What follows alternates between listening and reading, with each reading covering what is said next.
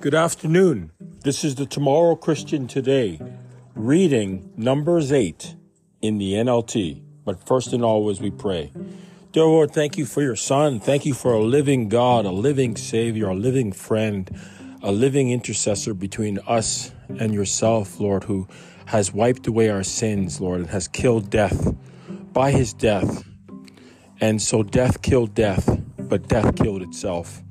So, Lord, just like my mother's cancer took over her body and it killed her, but in her moment of death, she killed death, so death kills itself. And our Savior, Lord, became death for us, became sin for us, who knew no sin, that he might become the righteousness, that we might become the righteousness of Christ in you, Father. And because of what he did, he killed death. Thank you so much.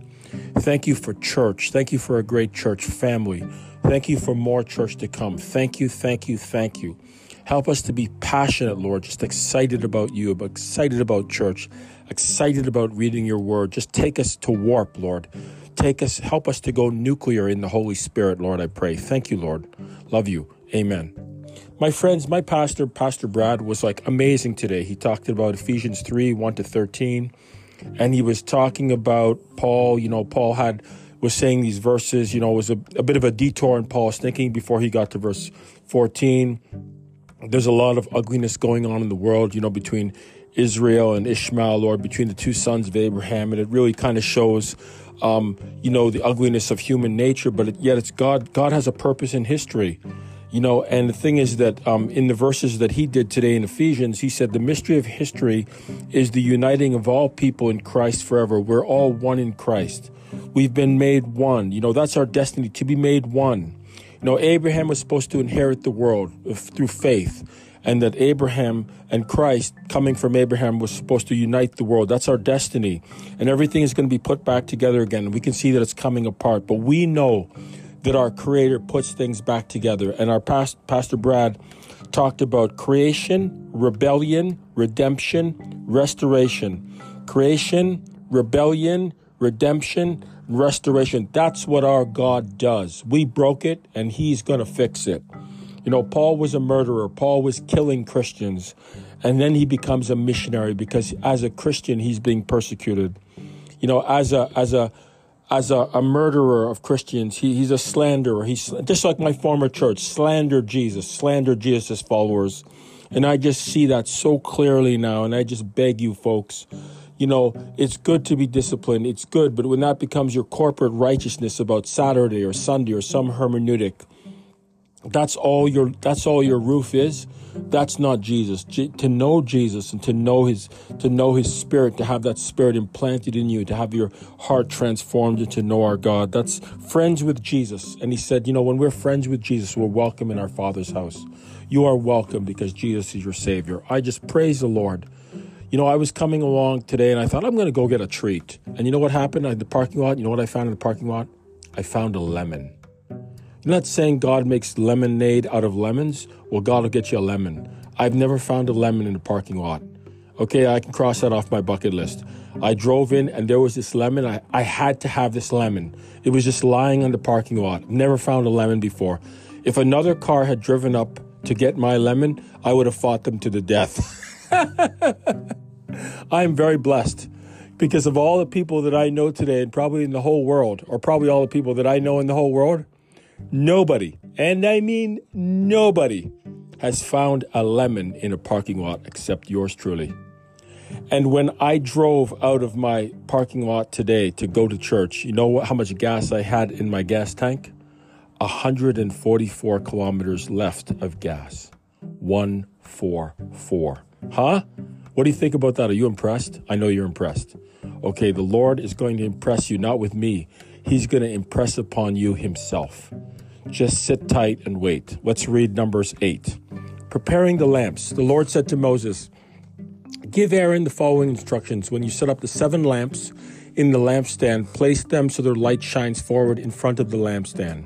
So Aaron did this. He set up the seven lamps so they reflected their light forward just as the Lord had commanded Moses.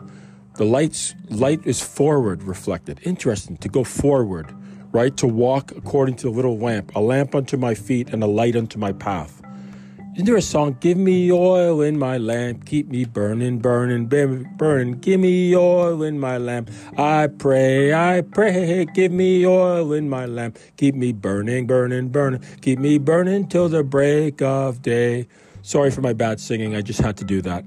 The entire lampstand, from its base to its decorative blossoms, was made of beaten gold. It was built according to the exact design the Lord had shown Moses.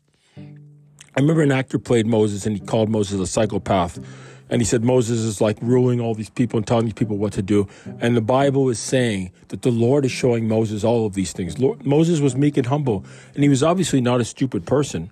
But the Lord is the one showing him all these things. The Lord is revealing to Moses. I mean, we can call, you know, the, whole, the Ten Commandments, or we can call the entire um, Torah. We can call it the books of Moses or the law of God or the law of Moses, but it's it's God speaking to Moses through the Holy Spirit.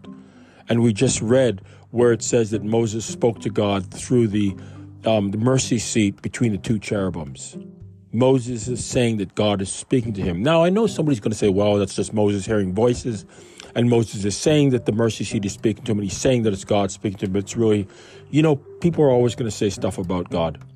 They're always going to say nonsense about God. Who, you, who, who are you going to believe? Those people? Little human beings who haven't even lived 100 years on the planet? Are you going to believe the Almighty God? Are you going to believe the Jewish people from uh, reading the Torah? I mean, everybody knows, even people who are not believers, the Jewish people um, have some kind of supernatural gift. A lot of people will say, well, some kind of conspiracy. The Jews have got the whole world in their in their control. Really? How, how did they do this? How did this little ragtag bunch of people take over the whole world?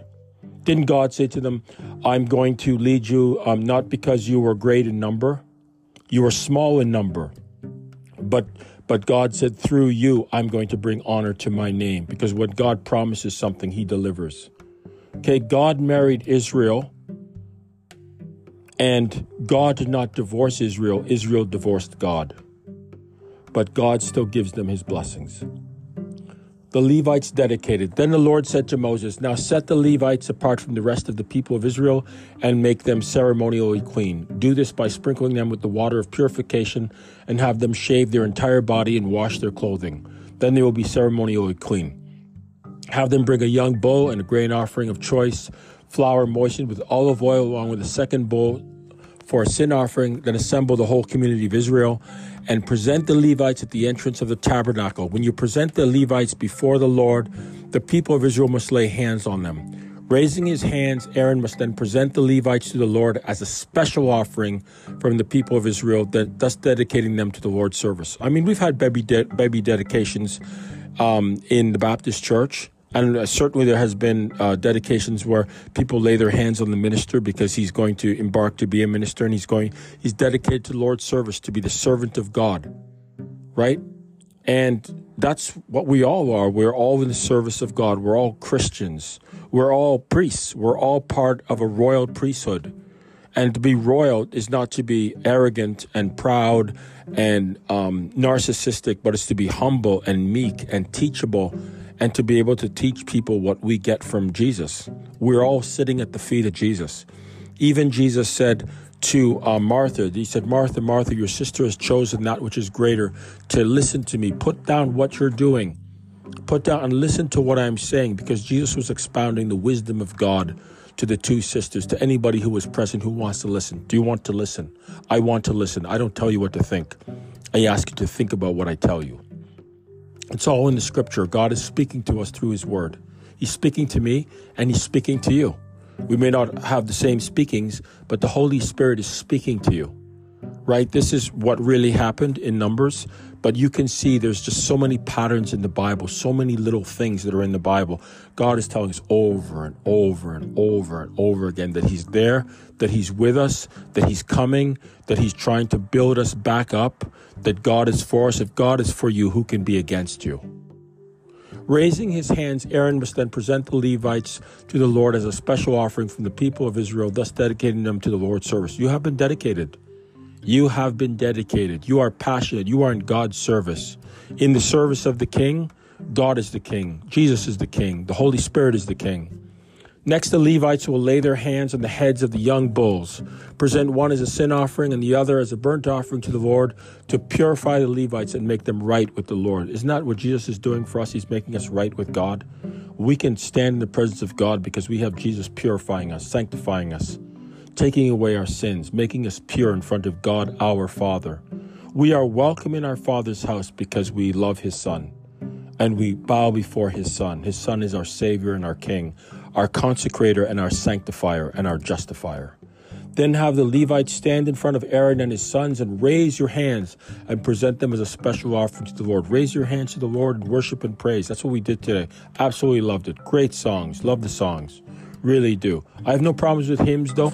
You know, um, I think we should always be singing hymns, but we sung praise songs, and I think that's good. And I think it should be a blend and a balance. Don't ever forget the hymns. That's our foundation of our faith, but also the praise songs too. A lot of talented people in the Christian church writing songs for God. God gives them the talent for them to write those songs. And some of them are, they're pretty good, very catchy.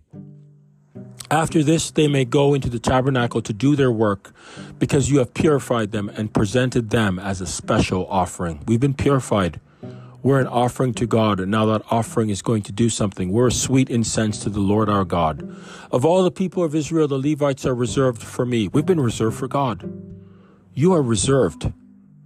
I have claimed them for myself in place of all the firstborn sons of the Israelites. I have taken the Levites as their substitutes.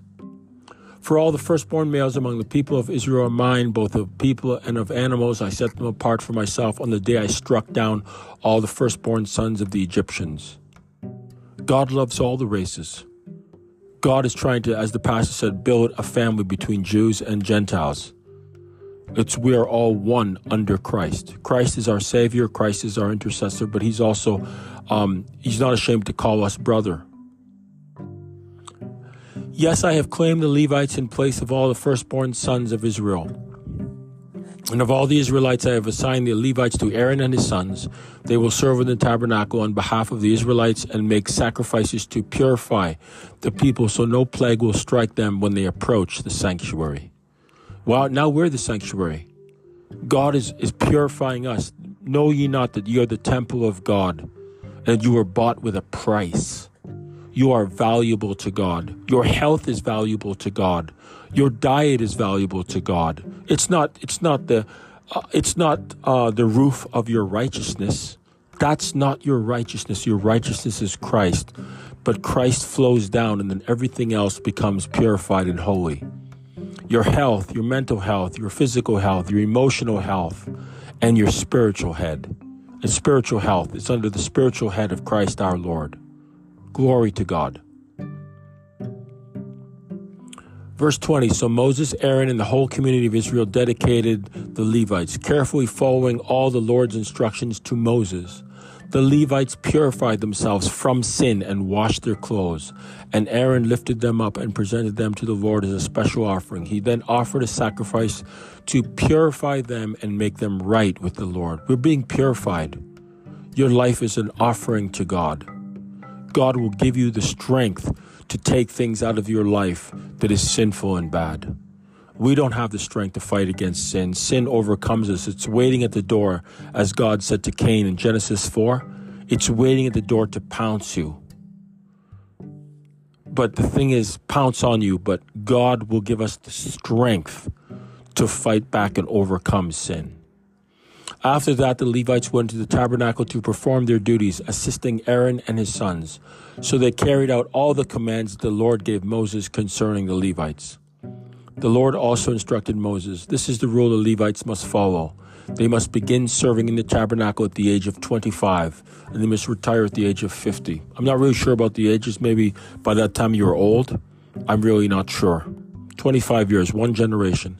After retirement, they may assist their fellow Levites by serving as guards at the tabernacle, but they may not officiate in the service. This is how you must assign duties to the Levites. God said it. I don't really understand it, but it settles it for me.